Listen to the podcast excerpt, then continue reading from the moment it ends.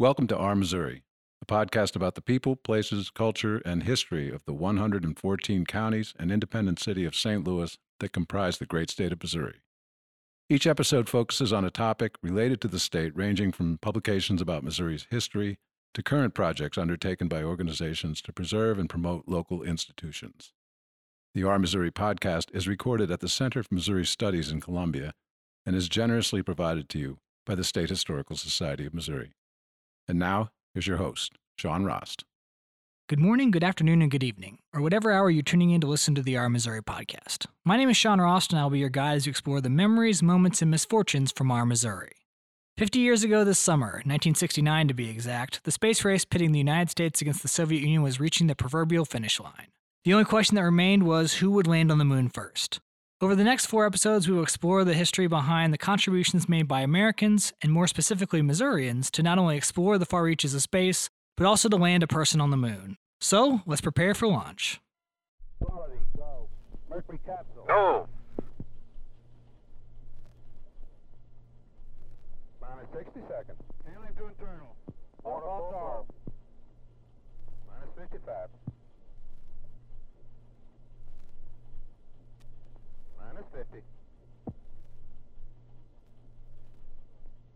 Minus forty five.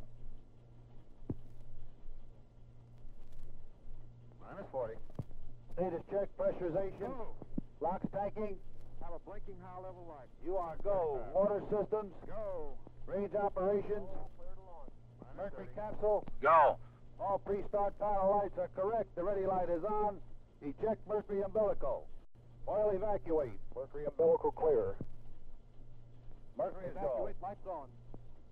All recorders too fast. T minus 18 seconds and counting engine start. May the wee ones be with you, Thomas. Good Lord, ride all the way. Amen. T minus 10 seconds. Counting. Eight, seven, six, five, four.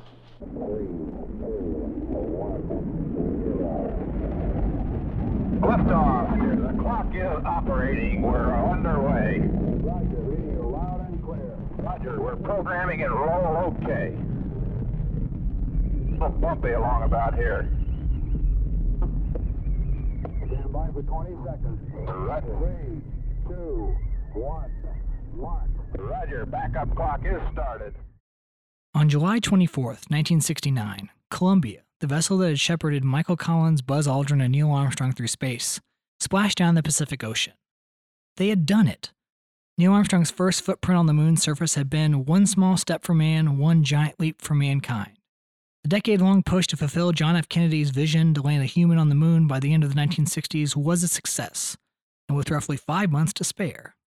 Their landing on the moon's Sea of Tranquility led many people to speculate that the goodwill of the Apollo missions would usher in an era of peace and prosperity on Earth.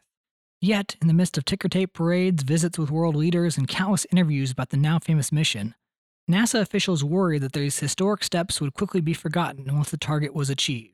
In many ways, they were right.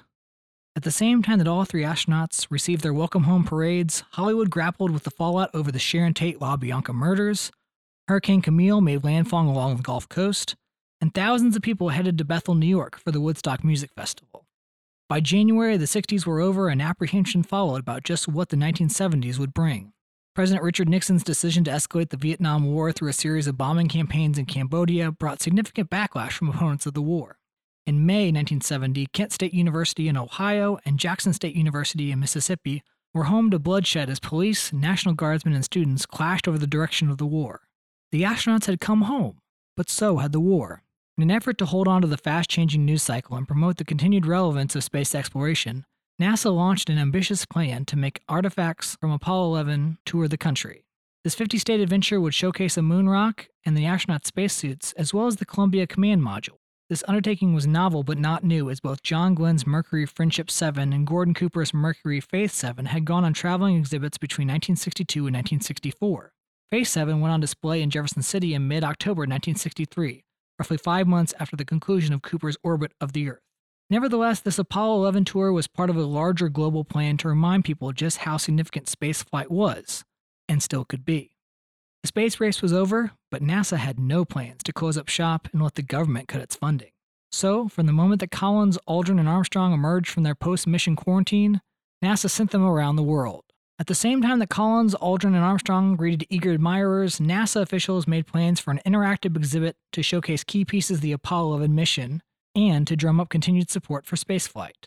What would become the year long 50 state tour of Apollo 11 memorabilia arrived in Sacramento, California for the first public showing in April 1970. Governor and later President Ronald Reagan opened the festivities before the items were loaded up and sent to Carson City, Nevada. From Nevada, the exhibit on wheels toured the states of the Pacific Northwest, Rocky Mountains, and Missouri River Valley. By July 4th, it had left Pierre, South Dakota, and was on its way to Nebraska, Kansas, and eventually Missouri. In all, the Apollo 11 spacecraft and lunar rock mobile exhibit, its official name, would host well over a million people during 1970 and 1971. In California, Massachusetts, Texas, and Alabama, crowds neared 100,000 people during the exhibit's visit.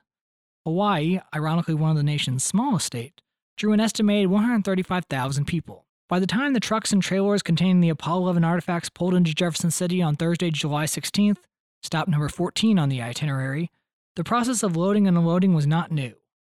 Setting up on the north side of the Capitol grounds facing the Missouri River, the contents were unloaded in preparation for the eager crowds. The large trailer opened by way of a stairwell so groups could access the materials inside and exit on the other end. A temporary stage was also constructed on the Capitol grounds for the speeches scheduled for Friday, July 17th, the grand opening, and Monday, July 20th, the day when Collins, Aldrin, and Armstrong were supposed to make their appearance. The Apollo 11 astronauts were not originally supposed to be in Jefferson City, though. For the one year anniversary of the moonwalk, all three men had been asked to appear before dignitaries at the United Nations in New York City. Yet, sensing that NASA might be eager for the photo op, Governor Warren Hearnes formally invited the astronauts to Jefferson City to see the capsule and to be honored by state officials. News of the invitation and acceptance sent a buzz through the state, and Jefferson City residents estimated that a large crowd would cycle through the four day viewing period, particularly on Monday, July 20th. In many ways, they were right in this estimate. The local Thomas Jefferson Library reported that there had been a rush on books related to spaceflight, outer space, and rocketry as the event drew near, and later newspaper estimates placed the weekend crowd at roughly 36,000. The first day of the festivities set the mark for how significant the long weekend would be. Bright and early on Friday morning, Governor Hearnes, joined by State Treasurer William E. Robinson and State Auditor Haskell Holman, cut the ceremonial ribbon and opened the Apollo exhibit to the crowd. Hearnes told those assembled, quote, This is a rare opportunity for the people of our state to personally examine a variety of objects from one of the greatest events of world history, end quote. After the local dignitaries passed through the exhibit space, groups soon ascended the stairwell to view the collection of spacesuits, the Moonrock fragment, and the Columbia capsule. Jefferson City Post Tribune reported that, quote, hundreds of schoolchildren peered wide eyed at the capsule, end quote. It was an auspicious opening to the weekend long festivities, but as people filtered through the exhibit on Saturday and Sunday, everyone knew that Monday was to be a grand finale. Before we return to our story, here's Danielle Griego to talk about National History Day in Missouri and the My Missouri 2021 Photograph Project. Hi, I'm Danielle Griego, the Education Coordinator for the State Historical Society of Missouri. I'd like to talk to you briefly about National History Day in Missouri. National History Day in Missouri is a unique opportunity for middle and high school age students to explore the past in a creative, hands on way by producing a documentary, exhibit, paper, performance, or website on a topic of their choosing. In June, Missouri students traveled to Washington, D.C. for the national contest and brought home three bronze medals and two outstanding entry awards. In 2020, the theme will be Breaking Barriers in History, and we look forward to the amazing projects Missouri students will produce. To learn more about National History Day in Missouri, including how to start a program at your own school, please visit shsmo.org slash nhdmo. The Missouri Bicentennial provides an occasion for reflecting upon and increasing understanding of various aspects of the state's cultural and geographic landscape. Missouri 2021 invites professional and amateur photographers to capture and share unique and meaningful aspects of place in Missouri. Through the My Missouri 2021 Photograph Project, 200 photographs will be selected to be part of the permanent Missouri Bicentennial Collection at the State Historical Society of Missouri. Together, these images will create a snapshot of the state's physical and cultural landscape during its bicentennial that will be available to researchers, teachers, and students and the public for generations to come. To learn more about the My Missouri 2021 Photograph Project, please visit missouri2021.org slash my-missouri. On the morning of July 20th, just as they had been a year earlier, the Apollo 11 astronauts were in flight. Whereas before they had been orbiting the moon, now the airplane they rode in made its final descent into Elkhurst Airport, known today as Columbia Regional Airport, where an estimated crowd of 2,000 awaited them. From Elkhurst, the astronauts made the roughly 20 mile journey into Jefferson City. Their stay in the capital city would be brief, however, as NASA had plans to quickly get them back in the air and on to the United Nations. Nevertheless, Governor Hearnes hoped to make the most of what the newspaper called brief but rousing ceremonies. But initially, technology failed. Just as Hearnes and the astronauts prepared to greet the crowd, the microphones on site cut out. As officials quickly scrambled to fix the problem, eager schoolchildren swarmed the astronauts near the stage seeking autographs. Local police officers worked to shoo the children away, lest an autograph session overtake the scheduled festivities. Perhaps aware of NASA's efforts to drum up support for new funding for the space program, Hearnes later commented that he would support continued funding, as long as some of it went towards better public address systems. With the microphones back on and working order, Hearnes introduced each astronaut as the quote, living symbols of freedom and greatness of the United States of America, end quote. He then presented them with the Mule Skinner Award. The Missouri Tourism Commission, as a way to honor VIPs visiting the state for various functions, had recently created the Mule Skinner Award. State officials originally planned to give the award to President Richard Nixon and Vice President Spiro Agnew upon their visits to Missouri, but the Apollo 11 astronauts presented a perfect opportunity to show off the inaugural award.